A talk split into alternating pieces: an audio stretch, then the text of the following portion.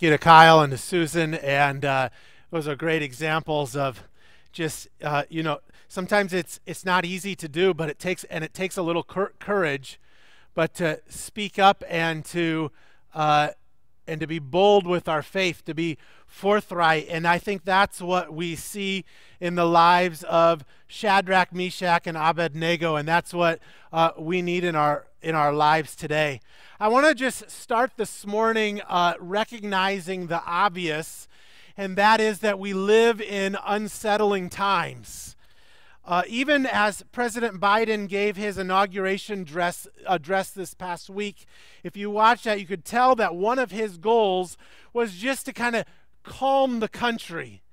He spoke of unity. He spoke of decency towards one another. And I and maybe we heard his words, and and you embrace him and like, yes, this is what we need. Or maybe you even scoffed at those words because you think the divisions are so great that nothing could uh, do what he was advocating that we do, uh, and that is to live as a, a calm people with unity. As a country, we are unsettled, and you feel it personally. I know you do. I talk to every one of you, that, uh, and I've talked to uh, at least many of you, and the stress levels are high right now, and we are full of anxiety. I'll speak personally. I know that I am Uh, tired out. I'm, I'm worn out just uh, spiritually. I'm worn out. It's been one of these seasons where it just continues to go on, and the difficulties of this time uh, uh, unsettle our hearts and may even cause us to lose our faith in the Lord or cause us to drift spiritually. Do you feel unsettled? The political environment around us, the ongoing struggles with the pandemic, economic uncertainties, the strain of our relationships, health challenges, and all the other personal things that you are going through, I, I have a feeling that all of us have a sense within our hearts that we are a bit unsettled. But when I look at the lives of Shadrach, Meshach, and Abednego, in the midst of tremendous turmoil, they somehow have peace within their hearts. In fact, when they are brought before King Nebuchadnezzar, they do not even uh, they do not even feel the need to defend themselves. Just to give us a little background on the story again, they are three among uh, they are the only three among thousands who do not bow their knee before the golden image that King Nebuchadnezzar has erected. And uh, everybody knows what that means. The consequences have been made clear. You do not bow, and you will be killed. You'll be thrown into a blazing furnace. And the king uh, hears word that these three uh, Jewish men have not bowed down, and he is furious. He orders the furnace to be heated seven times its, to its, of, uh, its normal heat. And here is, and as they are brought before the king, Daniel three sixteen says, Shadrach, Meshach, and Abednego replied to the king, replied to him, King Nebuchadnezzar, we do not need to defend ourselves before you in this matter. The settled confidence uh, in our th in our three friends' response to the king is remarkable. We don't need to set defend ourselves. They're calm, cool, and collected. I would be like, I would not be that way. I would be wanting to defend myself. Hey, hey uh, this is what happened. Please hear us out. This is where we're coming from. This is our background. And yet they say, uh, we do not need to defend ourselves. Why? Because surely it is that, it, that they are living not for the king or not for Babylon or not for any worldly success, but they are living for God alone. Their trust in the Lord gives them confidence. They realize that they are in God's hands. And if they are in God's hands, then God will protect them. Maybe not protect them physically, as we will read on with their words, but they recognize that he will care for them. You see, here is one of the main truths that I just want to remind us of this morning, or even challenge us with, that if God carries us, then we can settle into his care. You see, Shadrach, Meshach, and Abednego knew that they were in the hands of God. If God carries us, we can settle into his care. They knew who was ultimately in control. They go on to say in verse seventeen, if we are thrown into the blazing furnace, the God we serve is able to deliver us, deliver us from it, and he will deliver us from your majesty's hand. You see, they knew their lives were in God's hand and that God was more than able to save them, that God was powerful enough, that God was strong enough. There is nothing that your God cannot do. I've seen God heal broken relationships that seemed unfixable. And yet, if, if God is on your side, he can heal your relationships. I've seen God heal people where there is no medical explanation for it. I've seen God cause someone to come to faith in him, uh, a person that I had written off that I never thought would come to faith in Jesus. There is nothing that God cannot do. I've seen God do the impossible over and over again. We continue to be moved forward in these desperate times, and I just want to encourage you to look to God, because he is full of power and wisdom and strength. It is ultimately in the sovereignty of God that we trust. In Romans chapter nine, we get a glimpse into the emotions of the Apostle Paul. And Paul, you can, uh, I'm going to read a verse, and just as I read it, just notice his, his, the frustration in his voice. Notice that there is so much anguish in his heart. He says in Romans nine two, I have great sorrow and unceasing anguish in my heart, for I wish that I myself were cursed and cut off from Christ for the sake of my own people, those of my own race, the people of Israel. He says, more than anything, I just want my people Israel to be saved. But he cannot force them to become Christians. He's heartbroken over it, but there's nothing that he can do. And then he goes on to, to say in verse fourteen, what then shall we say? Is God unjust? Not at all. For he says to Moses, I will have mercy on whom I have mercy, and I will have compassion on whom I have compassion. It does not therefore depend on human desire or effort, but on God's mercy. For the scripture says to Pharaoh, I raised you up for this purpose, that I might declare my power in you, and that my name might be proclaimed in all the earth. Therefore God has mercy on whom he wants to have mercy, and he hardens whom he wants to harden. Does not the power have the right? Does not the potter have the right to make out of the same lump of clay some pottery for special purposes and some for common use? What Paul is emphasizing here is the sovereignty of God, that, that God can do as he sees best. On some he has mercy and compassion. On some uh, he does not. It is his choice. And sometimes in, in the midst of what we are going through, we do not always understand why God does what he does. And Paul is challenging us to trust in the sovereignty of God, that God's wisdom knows best, that God has a purpose. He says he even raised up Pharaoh so that Pharaoh's heart would be hardened, so that God's uh, power could be seen against Pharaoh and that God would be glorified. Now, that's a hard view of God to grasp at times, that God would harden Pharaoh's heart so that he could pour out his wrath against Pharaoh. And we don't always understand what is going on around us. It's hard to, for us to understand it and say, God is not fair in this. I've been persevering in this uh, difficult season for so long. And we want to question the goodness of God. And Paul here is emphasizing, and I think Shadrach, Meshach, and Abednego would say the same thing, that God is in control. That whether God acts the way I want him to act or not, God is good. And he is wise, and he is omniscient and all-powerful, And I encourage us that if God carries us, settle into his care. Whatever he knows to be best for us, may we find peace in that. There's tremendous freedom when we rest in the sovereignty of God. You see, Shadrach, Meshach, and Abednego have all the confidence in the world that God can save them. But hear what they say in the next verse, in verse eighteen.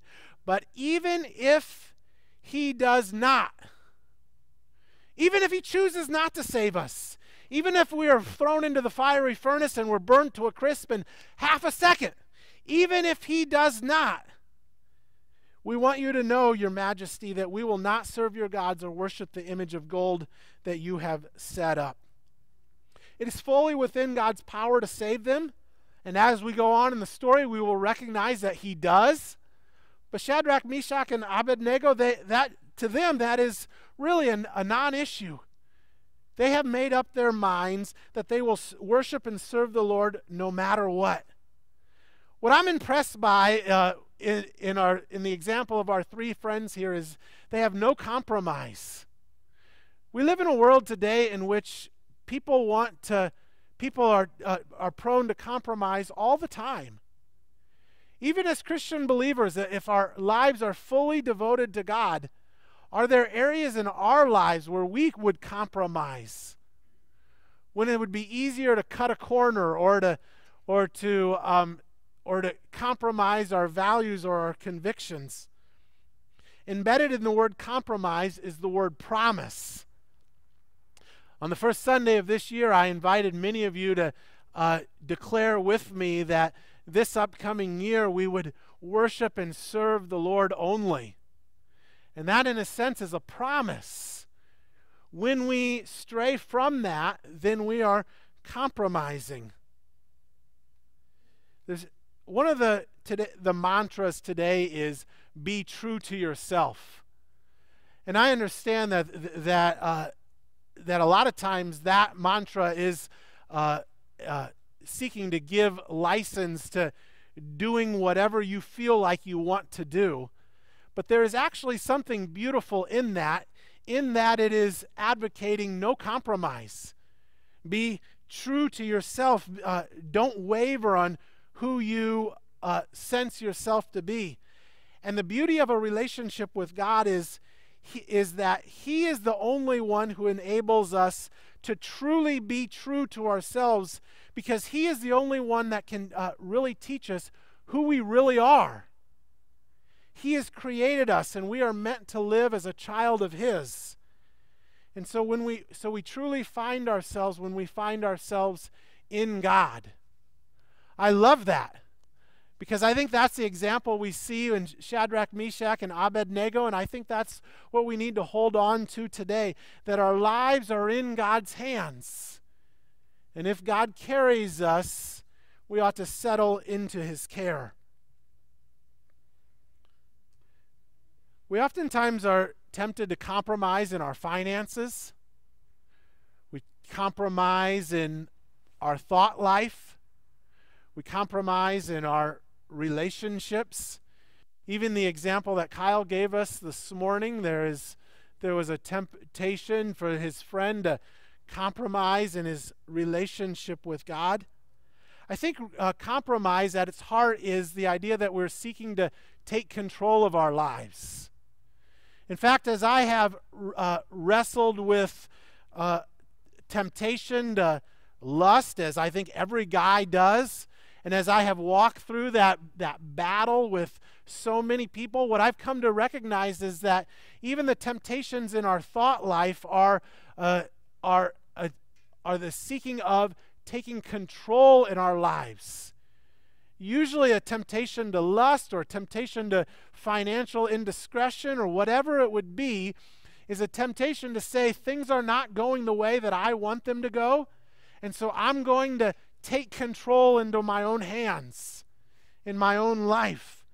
It is to take control away from God. And the problem with that is that then no longer is God carrying us, and no longer can he care for us. And so where are you tempted to compromise? And may, may I ask, why are you tempted to compromise in this area? Is it because you do not trust God? Is it because you are frustrated with your life? Is it because you think you know better than God and His commandments? Shadrach, Meshach, and Abednego did not compromise because they valued God more than they valued life itself. They were willing to say, even if we lose our lives for God's sake, we will not worship and serve another, that He is of greatest value to us. Here these, uh, here's this verse in, uh, Dan, at the end of the chapter in verse twenty-eight. Now this is King Nebuchadnezzar saying, they trusted in God and defied the king's commands and were willing to give up their lives rather than worship and serve any god except their own God. Is God of greatest value to you? Is God more important than you that, that you would be willing to give up your life for Him? Now, very few of us will be called to die for God, physically die, but all of us on a daily basis are called to put the desires of our sinful desires to death, the sinful desires of the flesh, the lust of the eyes, and the pride of life. We are called to daily put these things to death. This past week we celebrated Martin Luther King Day, and uh, Martin Luther King is a hero of mine, as I think a lot of uh, Christians would say that he is a hero of theirs. He's just this great example of faith, and uh, what gets lost oftentimes in, in the national celebration of Doctor King is uh, is the fact that his faith rooted everything he said and did. We see him as a, a, a great uh, civil rights leader, and he was, obviously, but at his heart, he was really a, a Christian and a minister. He was a preacher, and so I love to go back and read uh, sermons from Doctor King, or there's, a, there's audio of uh, some of his messages, and uh, And I went back and I found uh, this week a sermon that Doctor King preached on Daniel three, the passage that we're looking at here this morning. And, uh, and I want to read part of his sermon because it's awesome. Uh, Doctor King said there are two kinds of faith. There, are, there is if faith and there is though faith. If faith says, if everything goes well for us, then we will obey God. If we have our health, if we have our, if we have wealth, if we have success, then we will obey God. But Doctor King says, in Shadrach, Meshach, and Abednego, we see though faith. They say, they say, uh, though the challenges are great, and though there is threat even to our own lives, we will still obey Him. Let me quote from uh, Martin Luther King. He said, "Though faith says, though faith says, through though things go wrong, though evil is temporarily triumphant, though sickness comes and the cross looms, nevertheless I'm going to believe anyway, and I'm going to have faith anyway." You see, I think we need more people with though faith today. We've got a lot of if-faithers, and maybe that's the whole point of this pandemic, that God is uh, weeding out the if-faith from our own hearts, that the, that the difficulties that press on week after week after week, maybe God is teaching us to have though faith, though things don't go well, though the pandemic stretches on, though the economic difficulties are before us, though everything else seems to be crumbling, yet will I trust in the Lord. Remember the uh, Job in the Old Testament? His whole family was taken from him. His health was taken from him. He had no, he, his wealth was gone. Though the Lord slay me, yet will I trust in Him. And we are called to live as though faith people. No compromise. Continue to trust in the Lord. We live un- in unsettling times, yes, but if He carries us, we ought to settle into His care, that He will see us through. Shadrach, Meshach, and Abednego say, you know, even if God doesn't protect us, even if he doesn't save us, we will yet believe in him. And so this morning I want to uh, give us some application. And, and the application is to ask a question. What will you stand for? If actions speak louder with words, what will you take your stand on? As Christians, we're very good at uh, saying what we're going to take our stand against. My challenge for us is, what are we going to take our stand for? Would you take a stand uh, f for kindness? In a world that is uh, so uh, full of division and harshness and meanness, you would stand out if you determined in your heart, I'm only going to act in kindness, and I'm only going to speak in kindness. Would you take your uh, sta would you take a stand for encouragement, in which we are so uh, quick to criticize or to talk badly about someone or to or to uh, uh, speak negatively behind their back? What if you were to take a stand for encouragement? What if you took your stand on generosity? In a world that is so full of accumulating more and seeking, uh, seeking wealth and possessions, what if you say, I want to live as a generous person? What if you stood for purity in a world, in a culture full of lust and trying to get others to lust after us? What if you stood for purity? What if you stood, and here's a big one, what if you stood for love and service towards others? In a culture that is all about me, service towards others stands out. And here's the biggest one. What if you stood for the gospel? In a world in which we shy away from uh, being bold and intentional with telling others about our faith, what if you made up your mind that you are going to stand for the gospel? I'll be honest, that's what's behind this series. Actions speak louder with words. I would love it if many of us determined in our hearts that we are going to use words in telling others about how to have a relationship with God. And I'll recognize that that, and I, and I recognize that that takes tremendous boldness.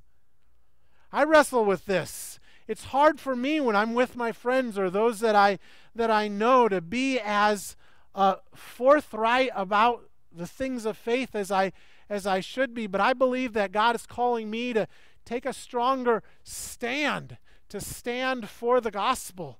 Would you receive that from God today? Would you stand for the gospel with boldness? Every morning when I get up, I take out, I, I have these huge cups of in my uh, in my uh, ca in the cabinet in the kitchen, and uh, these are large cups. I can keep track of these cups because the date is printed on them. Uh, these are all U S C cups that I get at the football games, and uh, so this cup is actually from two thousand sixteen, and I use this and I use these cups almost every day. And uh, first thing I do, I fill this up all the way with water and I down it, and then I fill it all the way up with coffee, or almost to the top. And then I squirt some ch uh, chocolate syrup in it. And then I fill it up the rest of the way with uh, some skim milk. And I'll get it almost to the top. And I'll even, uh, and then I'll put it in the microwave a little bit because I like it really hot. And uh, I drink this every morning. Every morning I have a bit, I can't say it's a cup, it's a glass. I have a big glass of coffee, and usually I get it hot right before I'm about ready to leave the house, and so it's in the cup holder uh, next to me as I'm driving to the office here at church. Now, if I hit a bump too hard, what happens? The coffee spills out because I've got it too full. And here's what I'm convinced of in our lives. We need to stop adding a little bit here and there. Uh, we need to stop compromising, and to just have our trust in God alone, so that when we hit the bumps of life, that our trust is pure, that it's a one hundred percent devotion to God. I long in my own life to be able to say, if God carries me, I will settle into His care. And I long for each of us to be able to do the same. If God carries us, to settle into His care. Personally, this has been a difficult time for me, and I'm sure it has for you as well.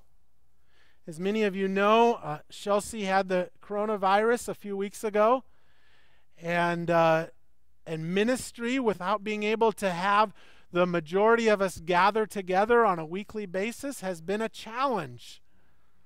Distance learning with the kids has been hard, and uh, and I can relate to whatever you are going through, but maybe you are going through things that are completely different. These are unsettling times, and so my encouragement to each of us again this morning is to trust in the Lord, that God is sovereign, and to put ourselves into His care.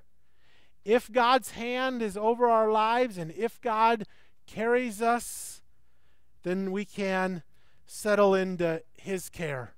Let's go before the Lord in prayer.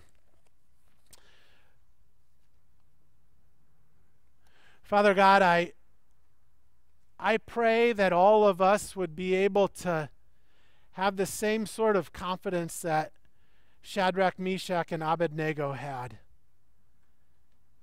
To be able to say, Uh, God is able to deliver us. But even if He chooses not to, we will still trust in Him. God, we are so quick to take ourselves outside of Your care, to try to carry ourselves. And s- this morning, God, I pray that we would be able to come before You and just place ourselves in Your hands again, to recognize that You are sovereign and that You are in control, and to trust in You. And God, may You continue to guide us and watch over us, to care for us, lift up our hearts so that we might be able to be filled with both peace and boldness, a boldness to follow You even when it's difficult. We pray this in Jesus' name. Amen.